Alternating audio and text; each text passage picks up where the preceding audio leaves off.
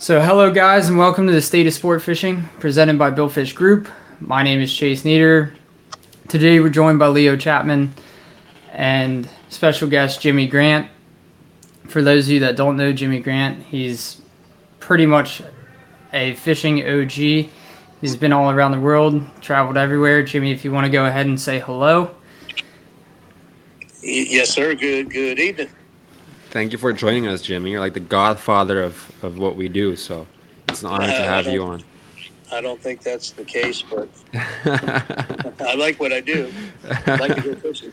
Wish I was Yes, fishing right now. Um, Jimmy, to to start things off, I had a question from the goat when I first heard you were doing this.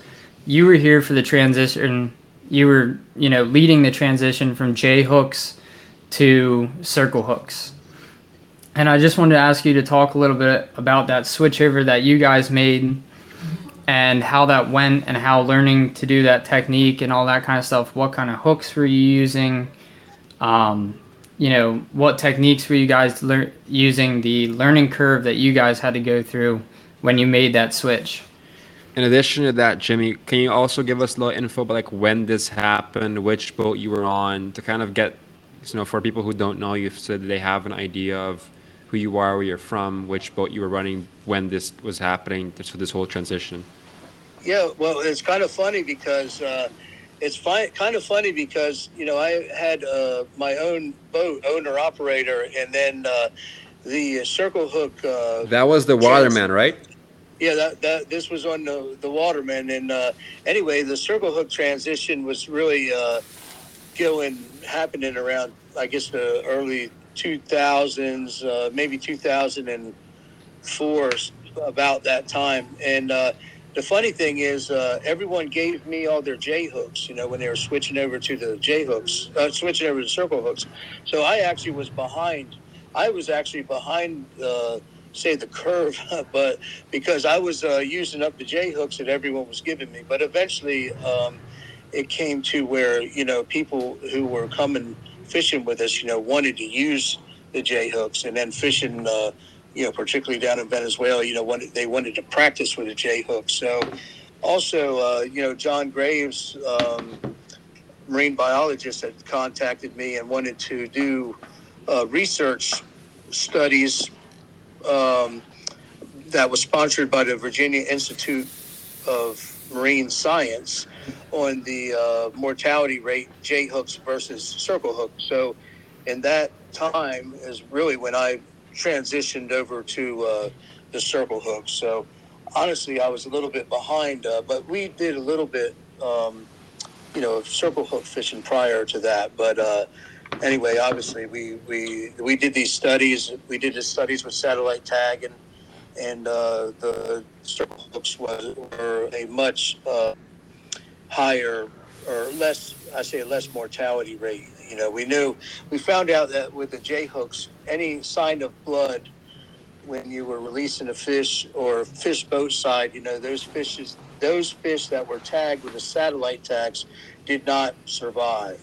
So uh, anyway, and over the years, you know, years fishing down in Mexico, we were fishing J hooks, and we knew the mortality rate was was, I mean, conservatively saying thirty percent, but um, anyway, uh, it was at least thirty percent, if not more, if there was any sign of blood.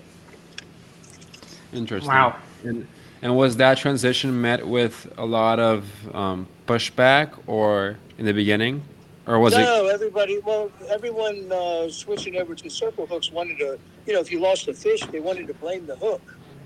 You know, but the thing is, um, the, the thing is, you're fishing with a hook, and the hook is designed so a fish can escape. Otherwise, it would be a trapping mechanism of some sort, or a net.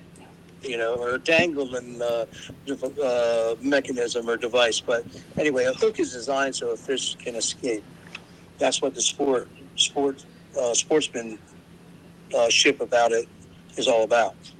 Hmm. Yes, sir. And what what kind of hooks did you start out when you were first switching to the circle hooks? What kind of hooks were you using?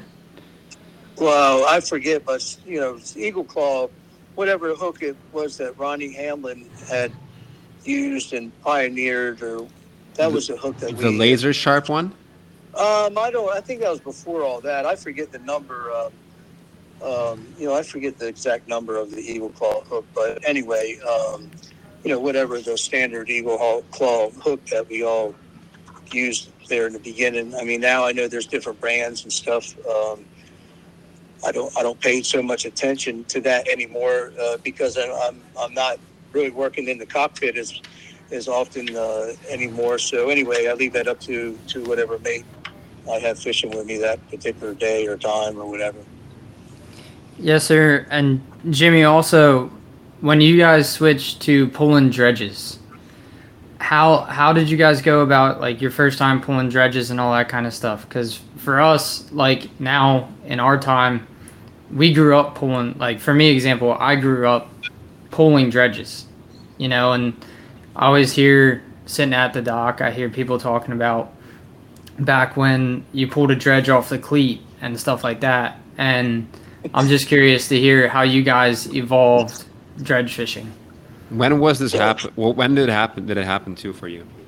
Well, for for me, the first time I ever saw a dredge, I was fishing uh, up in Ocean City, Maryland, for a light tackle, the Ocean City Light Tackle Club tournament, and I fished on a boat called the Fish Hawk, and Dave uh, Dotterwhite was the captain, and I remember Jimmy Fields was the mate, and then uh, anyway, they had a four-arm dredge with four uh, what we call the tuna mullets, you know, the big, uh, big uh, black mullets, um, you know, probably 15, 16 inches in length. And that was the first time I ever saw a dredge. But anyway, we um, really didn't get into uh, dredge fishing until probably, uh, I want to say, I'm trying to remember here, probably in the mid 90s and then um, you know we used fish with them down in Mexico and stuff. And then anyway, I traveled around a lot, so uh, you know I took that dredge with me and showed you know different folks, and it was funny to see people uh, in Morehead City, up in uh, North Carolina, Pirates Cove, um, Oregon Inlet. But anyway, uh, when people first saw that dredge, you know, it was a big it was a big deal, you know, because it was a it was a pretty uh, pretty thing to see. But now the dredges have gotten a lot more elaborate and, and uh, bigger. And um, anyway, W- um, was it's- was it's this? Sorry to interrupt you. Was this post Venezuela or pre Venezuela? Uh, well, you know, this was pre-Venezuela, really. I mean, I mean, I've been down there years prior to that, but um, you know, the first time I remember the first time I went down there to fish the uh, Grand Slam tournament, and we fished with um, Pedro. Uh, I'm drawing a blank on Pedro's last name on the guy Rimba. Anyway, I went down with uh, Hans Kras, and we brought down uh, some dredges, and uh, we brought a, a cooler full of mullets and stuff. And uh, anyway, that was the first time we fished, and we had really big uh, success with that. You know, prior to anybody down there pulling them. And then the following year, I, I worked as a mate on uh, Temptress, and we, we took the Temptress down there, and we did pull a dredge there, and. Uh, and anyway, it was just phenomenal fishing. Um, of course, that had an impact on the fish we were seeing. Mhm. But um, anyway, yeah, it was it was fun times. All right, Yeah, that so was, that was our uh, that was our advantage. You know, we had a little leading edge on everybody in those days. Hmm. all right, so now that Chase scratched his his burning questions, can you give us like a little background, kind of where you were from, how you grew up, how you got into the industry? Um, how how did that play out for you? Uh, well, anyway, I grew up fishing in uh, out of Ocean City, Maryland, and then my dad, uh, you know, I fished with my dad. He had a outboard boat, and on uh, calm summer days, you know, we would venture offshore. What was a place, you know, called the Hot Dog. That was about our longest range there. Uh, some lumps that were offshore Ocean City, and then sometimes if the pretty water was pushed in there, you would catch, you know, marlin and tuna.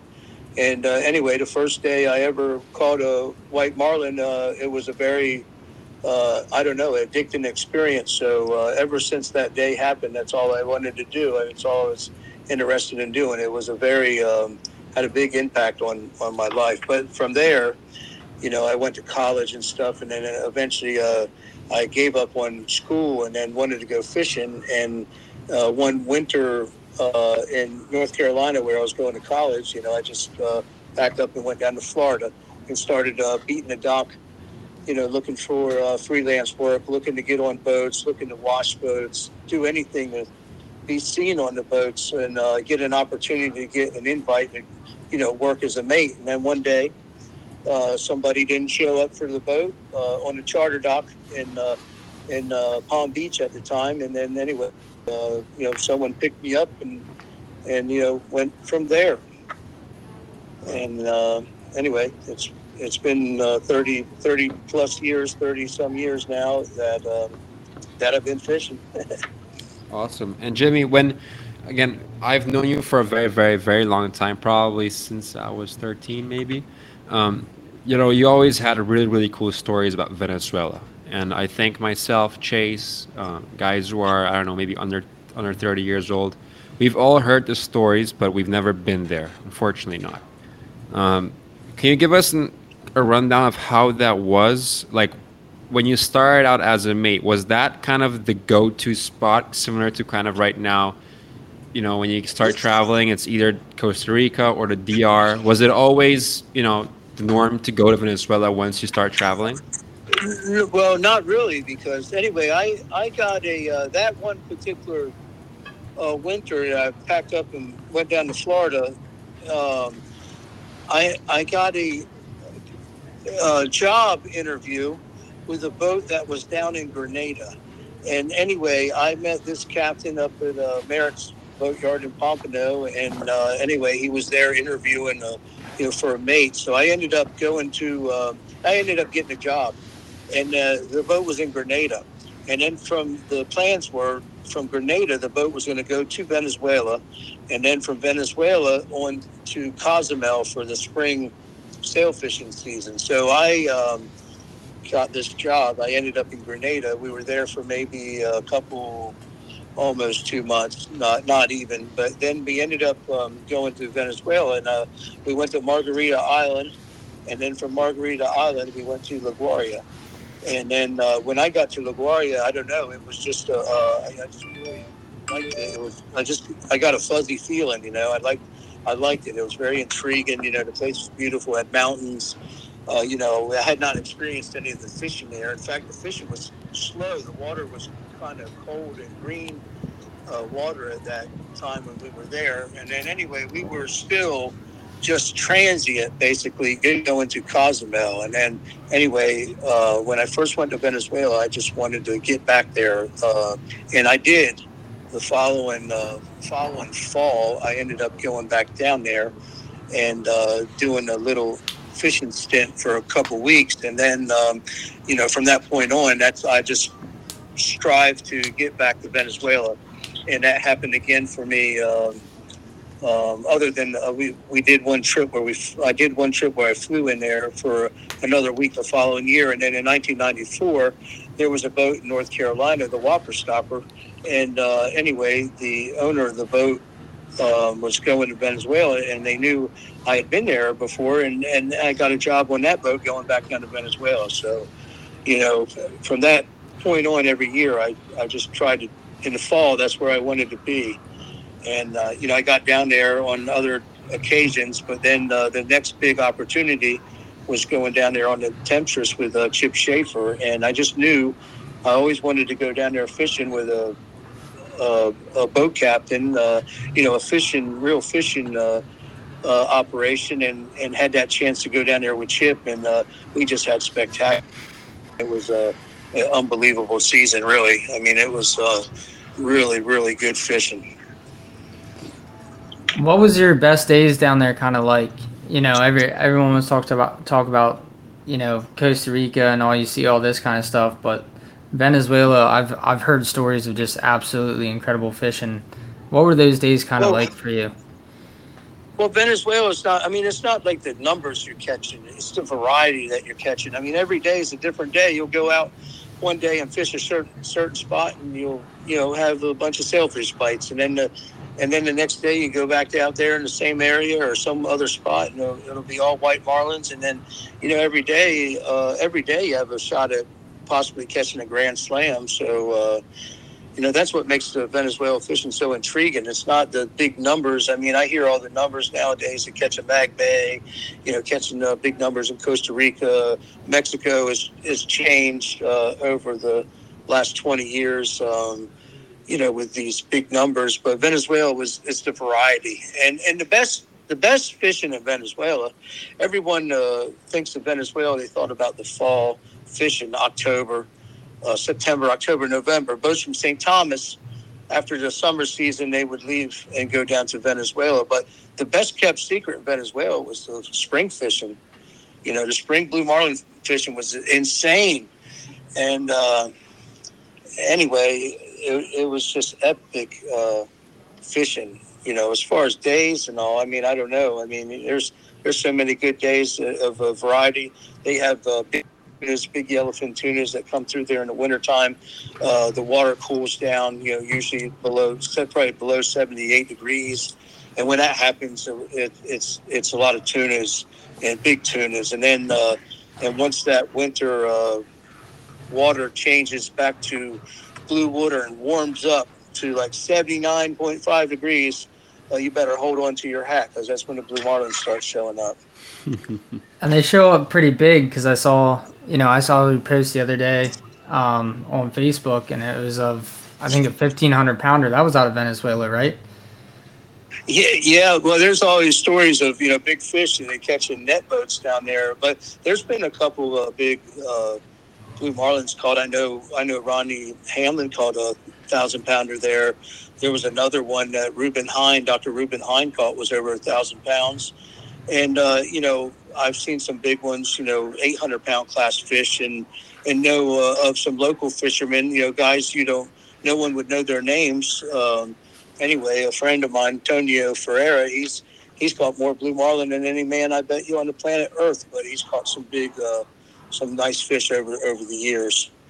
And um, anyway, but what Venezuela might lack in size, um, it makes up in in quantity. You know, I had a couple two on two occasions caught ten blue marlins in a day in, in Venezuela, and and you know, prior to the FAD phenomenon uh, in Costa Rica and uh, and in the Dominican Republic, I mean, catching double digit blue marlins is so much more rare than catching a thousand pound uh, blue marlin. You know. Uh, or a thousand pound black marlin for that matter. But you know, catching double digit blue marlins um, 15 years ago or so was uh, a pinnacle of sport, fi- a pinnacle of fishing, in my opinion. Mm-hmm.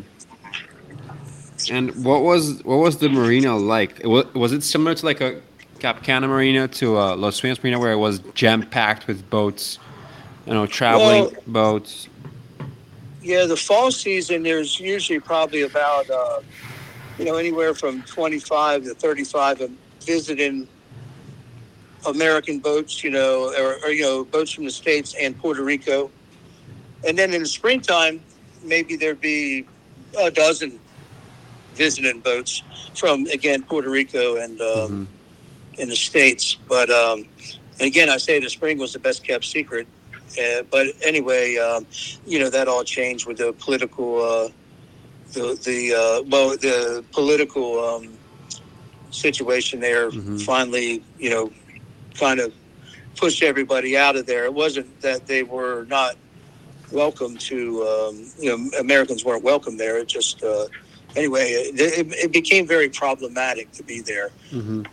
That was the situation. We we it didn't run quote uh, you know chase people out of their American boats in particular. Mm-hmm. You know, all the local fishermen loved the boats that were coming there. It provided a lot of employment, a lot of work. You know, there's many guys that are fishing here today all over the world. You run into them in Costa Rica, uh, Dominican, even in Florida and stuff. You know, there's a group of guys that uh, are you know top of their game and traveling and working um, outside of Venezuela these days and they all learned and started, uh, you know, by washing boats, chamois boats at the end of the day. Correct. Yeah, I've, I've, I've met numerous guys who all learned in Venezuela. I was just with Eliezer. I'm not sure if you know him, but he's the man, the Betsy. Um, sure. Yeah, Ellie is really cool. Bill Lyle, Paiva, Pelicano, all those guys, legends. Yeah, absolutely. People don't wouldn't even know them. I've had some incredible fishing with uh, all, a lot of those guys you just named. That I, I can't even tell you how many uh, how great the fishermen are down there. You know, of course, you know Fucho and oh yeah, Stevie. Uh, there's all kinds of folks uh, that are uh, that are great, great fishermen, and they've so, seen some fishing that you can't even uh, can't even comprehend. So Jimmy, that that brings me to the question: what what is your favorite fishery? You know, is is it gonna be Venezuela? Is it gonna be, you know, fishing the Mid Atlantic and Ocean City because that's home, or what's your favorite fishery? Oh no, absolutely, uh, absolutely Venezuela by far is you know Oregon Inlet is uh, Inlet is definitely at the top of the list. The, the beautiful thing about Oregon Inlet is the the caliber of fishermen there. You know, you're you, you have the best, actually the best uh, fishermen in the world are all, you know, I would uh, definitely say uh, are from Oregon Inlet or have experience in Oregon Inlet. I, I'm I'm uh, been lucky to spend time up there fishing maiden when I was younger, and uh, anyway, have the greatest respect of every uh, guy that runs a boat out of Oregon Inlet. the competition is uh, is fierce, and uh, just on every day, daily basis. And anyway, those guys are the best in the business, and it's just a, good to be around uh, people like that in the fishing world. So Jimmy, when you uh when you think back on all these you know trips that you've done and all that kind of stuff, what what are like the you know the days that stand out to you?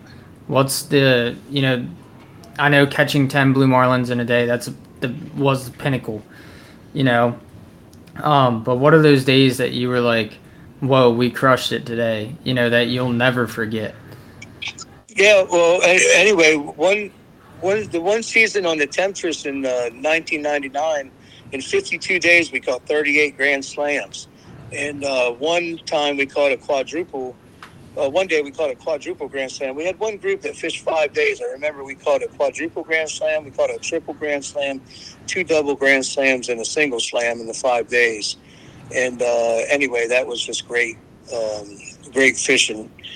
Uh, I don't know, uh, you know, I like I like catching those big tunas down there in Venezuela. That's always fun to do, and I'd like to see people's uh, ex- expression on their face when you throw a 200 pound yellowfin on the deck. They uh, their eyeballs get real big, and that thing starts flopping on the deck. So that's a lot of fun. What, what's that bank called again where the people fish in Venezuela? El Placer, right? Yeah, La, La, La Guaira Bank. La Guaira Bank, got it. And that, that and that was it. Is that the only like location that you guys fished? Was it one well, bank? Yeah, there's another spot called Las Caracas Bank, Las Caracas Bank, and uh, but anyway, you know, the bank is just a geographical um, reference. So most of the time, we're fishing offshore of the bank, where the uh, the bank bank comes up to 50 or uh, 50 fathoms on the top of it, and then on the offshore side of it, it rolls off to uh, say 100 fathoms, and then where it rolls off to 200 fathoms, that's where a lot of the really good fishing, a lot of the really good blue marlin fishing is out there in 200 fathoms. And uh, so, anyway, we fished in an area northeast of the bank, actually uh, north and northwest of the bank, and then west of the bank, kind of inshore. There was another spot off the power plant. Um, maybe people have heard of the power plant. It gets really deep up close to the uh, shore, and uh, that's a good spot for blue marlins and uh, white marlin fishing. But uh, you you got a big area to look around. You know, everyone. It's not just you just don't go to the bank and put the baits out and start catching fish. It's not that simple. Gotcha. What was it like back then? Like off fishing days, you know, on your lay days and all that kind of stuff. What did you guys get into in Venezuela? Was there you know, was it as lively as a place like, you know, Florida or you know, did you did you actually have stuff to go do, or what did you guys find yourself getting into? Oh no, Venezuela was the best. You know, Caracas was a very cosmopolitan town, and uh, the nightlife was awesome. You know, I'll just sit, leave it that the more uh, Miss Universes in the uh, more Miss Universes have come from Venezuela than any other place in the world. Tells you how beautiful the women are down there. Answers your question, And, Chase. uh, yeah. So anyway, uh, but uh, it was um, always fun. There's good good food. Um, you know, a lot of good restaurants. So we, you know, got in our our comfortable um, area there and went out and, and you know people recognized you in town and it was real friendly and there was no issues. You know, I think security is an issue nowadays in, in Venezuela, but um, back back then it didn't seem to be a problem at all. Back then, you guys didn't have, you know, eight thousand dollar LPs sitting on the boat, you know, and all that kind of stuff. And it's just one of those things. Like nowadays, for you know, for a boat to go down there, it's. I, I don't think anyone really. Everyone wants to do it, but I don't think anybody can explain, you know, justify it right now. No, we we we well. Let's just get that straight. I mean, there's 20 years of uh, ge- there's a whole generation of people that in the in in Venezuela in the area where we fish at have not seen you know gringos in town walking around. So anyway, it's going to take. Uh, I, I don't know. I, I don't. I don't anticipate anytime soon that anyone's going to be going back, and it's going to be a long, um, you know, uh, transition to get things back security wise and uh, and um, anyway, and the facilities to accommodate uh, foreign boats. You know, I, I, I don't I don't uh, I'm not getting my hopes up. I don't know. You know, I, I wish that would be um, different, but I anticipation of that happen not anytime soon. It, I mean, in all honesty, it may not even be in our lifetime, you know, for us to see that, which is really upsetting because, I mean, like you said, it, it's just one of those places that, you know, I want to experience personally, and I know a lot of other people do as well. And, and they're know, still biting. They're still biting Oh, I'm sure. Yeah, yeah, yeah. You know, I talk to uh, to talk to friends down there weekly. You know, absolutely. I get But, some. you know, I get some news here and there as well, and and you know these guys go out and literally, chase. They go out in their center console boats. They pull three lures and they'll catch four blue marlin. Yeah. Well, the thing is, uh, no, nobody, you know, what the problem um, when we last uh, left Venezuela, I, I was trying to be the last gringo there, but anyway, the, the cacique outlasted me in, in Venezuela. I wanted to be the last gringo to leave. But anyway, the problem um, was not uh, that they were um, not welcoming foreign boats. The problem became fuel became an issue being uh, the availability of fuel. So the availability of fuel was what shut down venezuela whereas uh, they didn't you know think about it the, the foreign uh, recreational sport fish recreational boat um, was the last boat on the totem pole that would be a priority to get fuel. So in venezuela they had a real sh- shortage of fuel believe it or not, sitting on the largest fuel reserves of the world, and uh, you know, fuel just was not available. So they were cutting, uh, you know, trimming off the the pork, let's say, as far as uh, boats uh, consuming fuel. Uh, and that the first one on the list, the chopping block, were the foreign visiting boats. You know, all the commerce in Venezuela is done on the highway, and they don't have a freighter, coastal freighter system, railroad system, anything of this uh, had to uh, you know ration their fuel basically. I mean, we're kind of going through that right now. I, I hear in North Carolina uh, right now they're having some issues. Yeah, what's I going, heard- what's going on over there, Chase? Can you explain it to me? Like what what I've been seeing on social media as well. So, as of right now, from what I've heard, um, you know, I haven't looked into it too much, but there was a hack into a pipeline along the East Coast and, and shut the pipeline down, and that's caused a shortage of fuel. Um, you know, because it's still not up and running. Uh, you know, I, I've heard that the guys in North Carolina they're keeping it to charter boats only right now for the most part. Um, you know, Oregon Inlet guys, it's the only people that really can get fuel or charter boats, is what I heard. I don't know if that's true or not. Please feel free to fact check me. I have no idea. But that was what I heard most recently. Um, you know, we've gone around to like to fuel our boat, you know, that we just got back from Cat Island on. We went and had to ask, hey, do you guys have enough fuel uh, to get the boat ready to go to Charleston? You know, next week, will we will we have fuel? Do we need to fuel now? Do we need to fill a bladder? All that kind of stuff, and you know, it depends on where you are.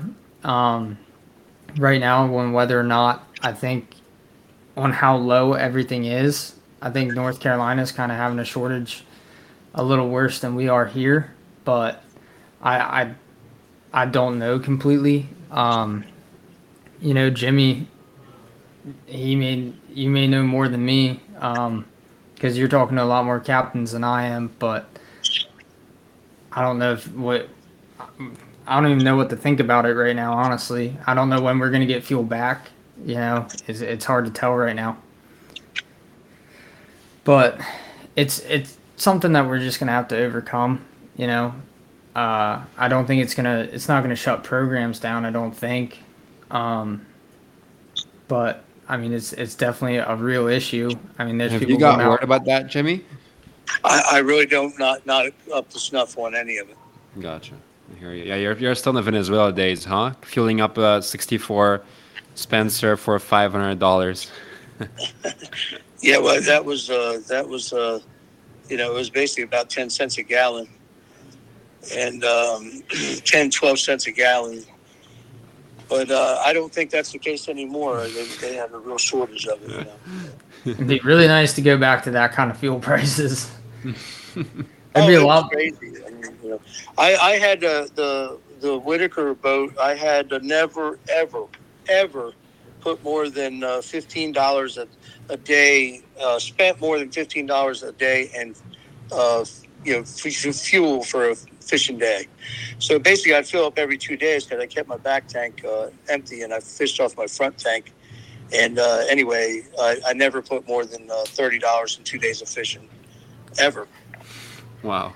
That's that's unheard of now. Now I look at fuel prices now and I'm like, oh my gosh, this one's gonna be like fifteen hundred bucks, sixteen hundred bucks just to fill fill you know top off our back tanks, and that's you know only after running to the corner and back from Stuart. You know, and you think about when you're fishing 80 miles out of Ocean City, you're running. I I didn't look at any of the fuel bills, but I know it ain't cheap. If we get back to those kind of days, that'd be really nice. But Jimmy, what are you uh what are you getting into nowadays?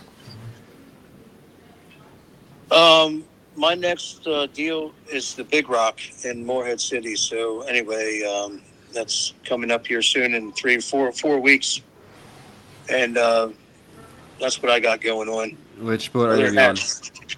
Excuse me, Which boat are you going to be on? a boat called the Tail Gunner. Are you still uh Uh, are you still running the Cinco? well, we don't have a boat right now, but anyway, uh, if a, pro- a proper boat comes along, hopefully we'll we'll get back in business. But right now, we're just um, you know we're looking. There's not much available. Nothing's available in the um, in the um, custom boat world anyway. So uh, it's been that way for a couple of years. Yeah, you guys you guys had a what was it, a fifty nine Spencer Greenhall, I think? Well, we- well, we had a 60, yeah, briefly for seven months, but before that we had a 66, and then before that we had a, uh, uh Sonny Briggs, a 56 Sonny Briggs. Gotcha. Other than other than Venezuela, Jimmy, uh where else have you traveled? Jimmy, wait, for the record, don't you have the record in Cap Cana for the most amount of blue marlin ever caught in a day? Or is that No, Miguel? No, we the record's 23, but uh, we caught 23 fish uh, one particular day. 22 of them were blue marlins, and one was a uh, white marlin. Ooh. And uh, anyway, yeah, but uh, Miguel on the Bluebird caught 23. Uh, so that that would be the record. But we did catch 22. Sorry to cut you off, just but I have to ask, what was that like catching 22 blue marlin in one day? Well, you know, it was just uh, it was just three of us on board. And uh, I'm sorry, uh, let me take that back. There was four of us on board. We had our washdown boy, our Dominican washdown boy, was with us that day too. But anyway, basically there was three of us, and um, anyway, it was just um, you know there were small blue marlins, but every time you put the baits back in the water and went back to the mark where we got our first bite, we'd you know catch one or two. We never. I think the first fish of the day, first event of the day, we caught three, but every other event was either a single or double. And um, anyway, yeah, that was a nonstop action, nonstop action. And uh, again, there was three of us. And the funny thing is, the um, the time that the all times I've caught double digit blue marlins, there were only three of us on board. Um, yeah. Busy day. but um, yeah, that was a that was a lot of action. But again, it was small, bunch of small blue marlins. But they bite they bite the teasers like they, they think they're big when they bite the teasers. Put it that way. And Oh, yeah. I, I remember, I remember back then it was it was a span of a week I think, and it was you guys on the Waterman, and it was Miguel Tirado on the Bluebird. It was you Yeah, you Well, two, Mc- right? Miguel caught his fish in October. We we were in January when we caught ours. And Oh, okay. uh, um, the other thing that day, that day we were fishing. Uh, uh, Miguel was actually fishing that day, and uh, we set out in two different spots. And uh, anyway, I was getting bites, and he was getting bites wherever he was. But he and uh, uh, Teletubby was fishing that day. Darren Chafin, and uh, those two guys ended up fishing to me. And uh, anyway, we all were ended up in the one spot. There was only three of us out that day, but um, yeah, it was a fun, fun day. A lot of action. I can't even imagine what it's like to to even see 23 blue marlins in a day. I'm headed down there this year, and I, I hope I get that opportunity. I would love to see something like that. You know, Yeah, it would- would- Well, I, I kind of uh, always, uh, anyway, it was, um, you know, fishing around the fad. So that's kind of puts an asterisk on it. But our, our big days in Venezuela, we obviously we had no fads. There was no such thing as fishing around fads. So, but, um, and now, nowadays, everyone's got the uh, Omni Furuno Omni sonar. So that kind of puts another asterisk by the, these big catches too. So uh, that's a big, uh, big uh, advantage, you know, having fishing around fads number one and fishing with the Omni uh, sonar. What do you? What are your thoughts on Omni Sonar as someone who's done it for so long and has done it successfully without it? Are you someone who embraces the new technology and says, you know, let's take it to the new heights, or um, are you kind of, you know, pushing back against it? I don't, I don't know. I, I have mixed uh, feelings about it. I mean, obviously, we're all got to go there uh, to be competitive, but um, I think it applies better in a place where you're fishing, maybe where you're more by yourself and not with a fleet of boats. But Mhm. um, human nature is not going to allow us to to uh, do that. It's fish as a, a fleet or fish with uh, information of other boats and you know, looking at your bottom machine and stuff, or looking for birds, looking for bait, looking for rips, looking for current conditions. I mean, all that's going by the wayside um, with the sonar. So, uh, you know, um, I don't know. I think I'd rather. Uh, no one goes fishing to spend a day on the water and just go fishing. Uh, you know, prop your feet up and wait for a blue marlin bite. Now everyone's you know, uh, uh, I want to say like, obsessive, compulsive with looking for fish. You know, looking at the machine, and um, yeah, it's, it's definitely changing. And uh, I think I want to stick to the go kind of retro on on the fishing. I'd rather go to a place and fish with a fleet of boats where they don't have the uh, Omni sonar um, technology to personally. But um, we'll see. I gotta gonna have to uh, adapt and and move forward like everyone else. But um, it, it's it's kind of it's kind of uh, it's kind of uh, taken away from being a fisherman. You know, it's more like playing a video game.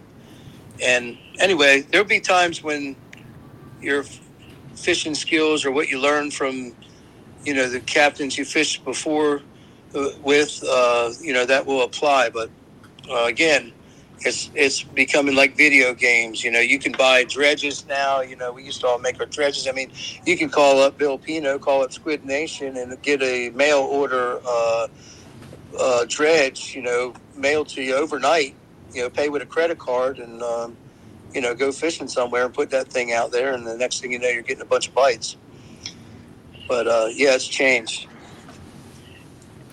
Jimmy, when you know, I I I don't want to say I grew up, but I learned to fish without a sonar. And now I look at, and then I fished on boats with sonar now. Um, you know, it, it's it definitely has an advantage you know, and I can see the difference in the boats that you know have them, and the difference in the boats that don't have them. Um, yeah, how about how about the how about the guys that are hiring a you know sonar uh, technician or somebody just to run the sonar? You know, paying that's that's kind of uh, you know I don't know that's that's uh, it's beyond me uh, where it's all going right now as far as that that goes. Well, yeah. Now you're now you're adding another person to the crew. You get you know two mates in the cockpit, a guy in your tower, a guy running your sonar, a captain. You know, it's where where does it go from here? You know, it, it's crazy. Especially crazy. You know, I, have heard I've heard rumors, and I don't, I don't know if you've heard about this, but now I've heard about a sonar that just came out that now sport fishing boats are thinking about you know I think one of them put one in. I don't know who it was, and instead of seeing out 1,200 feet, they can see out 3,000 feet. Um, yeah. You know, and they said you know that they were using them on commercial tuna boats and stuff like that, and it's just the the rate at which this is going now is just insane. And yeah, I don't know. I don't know where the enjoyment is going to be and all that. I mean. Uh, I don't know. I guess you know. I don't know. I I I I'm not there yet, so I'm still sticking to looking for birds and conditions and marking bait. That's uh, maybe I'm maybe I'm a fool, but that's I, I want to enjoy my my fishing. I don't want to make it a I don't know. That sounds like work to me. well, you got, you got to do both, I think, you know, because at the end of the day, you got to know where to put your bait in the water. If, if you're in the DR, you know, you go through the fads, and you you're probably in the right spot, right? And, but if you're it's somewhere like Venezuela where there's no fads, or you know, somewhere Ocean there's not City. like a bank, yeah, you gotta you gotta look with your eyes and and and spot good water and. Plus, there's this one phenomenon that we all uh, have, or experience or part of fishing, and it's called luck. Yeah. You know. Oh yeah. So, um, yeah, I, I don't know. I think that you're going to see that boats are going to drop out of the tournament fishing or investing in a because they if they don't have the hundred and fifty dollar, hundred thirty thousand dollar Omni sonar, they they're not going to feel competitive and they're not going to put their money up, you know, for the um, the Calcutta. I think that I think we, we've seen a peak of the the um, fishing tournament uh, your tournament scene, and the and the and the group's going to get smaller, and the participation is going to get smaller because of the sonar. Is what I think we're going to see.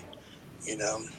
You know, Jimmy, that that brings up a Jimmy, that brings up a really good point of you know the the twenty thousand dollar Calcutta in the White Marlin Open and they're saying now that the purse could be up to seven seven million dollars this year, is what they're expecting the purse to be, and you know, at what point does that just become almost obscene?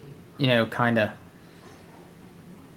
Yeah, I don't know, but you know, the the a guy like me, I cannot afford to not not fish the White Marlin Open because uh, you win you know, if you get lucky and win that tournament, I mean, it's a it's a life changing uh, payday for a guy like me, anyway. But the um, yeah, I, I, I don't know. You know, I don't know um, where where where it all stopped, but um, yeah, that's um, yeah, that's crazy. But uh, I think that's for the biggest fish. Is that correct?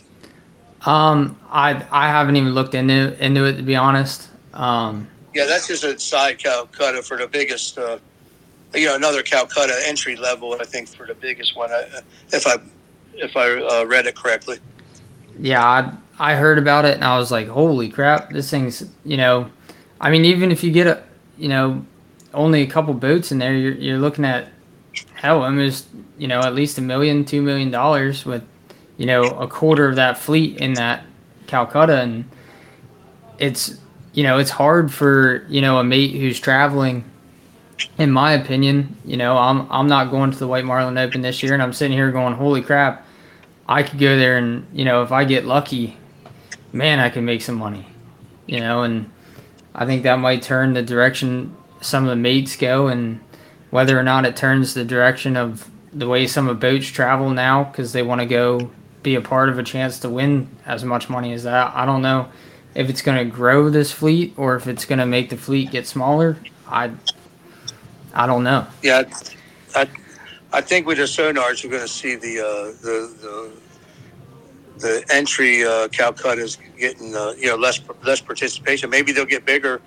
Uh, you know, cost more to get in there, but maybe there'll be less uh, boats participating. I don't know.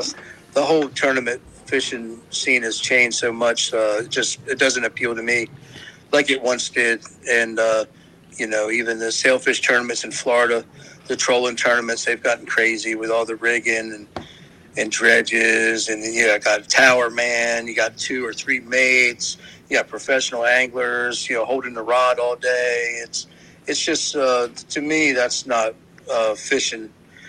Um, you know how how fishing should be.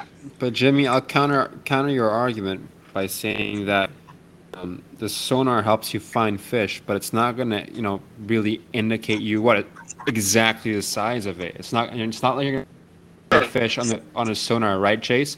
And you're gonna be like, oh, this one this is a small one, so I'm gonna you know not waste my time on it. No, no doubt. I uh, no doubt. Um, no, so the tournaments like uh, the the Big Rock, White Marlin Open, uh, the Mid Atlantic Pirates Cove tournament. That's um, not going to apply where there's a big fish. Uh, you know, a big fish uh, involved into the prize money. You know, Pirates Cove is a little a mix of both. But um, anyway, that. Um, you know that's gonna that's gonna uh, yeah those tournaments are there's still going to be luck involved no doubt in all those big those tournaments and they are the big money tournaments they're the only ones i really enjoy or really look forward to fishing anymore myself personally um, as i get yeah. older i've heard i've heard rumors lately jimmy that some guys in the gulf have gotten good enough with their sonars that when they pull up to rigs and they, you know, they won't set baits out. They'll just see if they'll drop the sonar and see if there's a blue marlin there. And then with that being said, some of them, and this is, you know, rumors and dog talk. I don't know how true it is, but I've heard that they can tell if a fish is over 500 pounds on their sonar. Um, yeah, I don't. Yeah, I, I don't know. Yeah, that's kind of funny. Um, funny way to go fishing, if you ask me. But uh, I, I, do remember hearing a story. I think it was Jason Buck, a story of where he marked a. Uh, when I first heard about the Omni sonar, he marked a fish on the sonar and followed it. You know, for miles. I, I forget what I heard. You know, but something teen miles, and then finally got the bite out of whatever fish he, he was marking. At least they think they got the bite out of that fish, and it was a 600 pounder, and they won you know a bunch of money. But um, yeah, that's not. I, I, I just want to go fishing. I, I, I, like fishing where you don't see uh, very many boats in the horizon and you don't hear uh, too much um, you know chatter on the radio and you're getting bit. Your teasers are barking with a uh, yes, blue marlin on them. That's that's my speed. You know, Jimmy, as we uh, wrap up here, I'm going to ask you a question that we ask a lot of our guests. You know, if you're a young guy trying to get into this industry right now, um, the way the industry is today, what's your best advice to someone who wants to get into this? Well, there, there's room for, there's always room for someone who's willing to work, number one.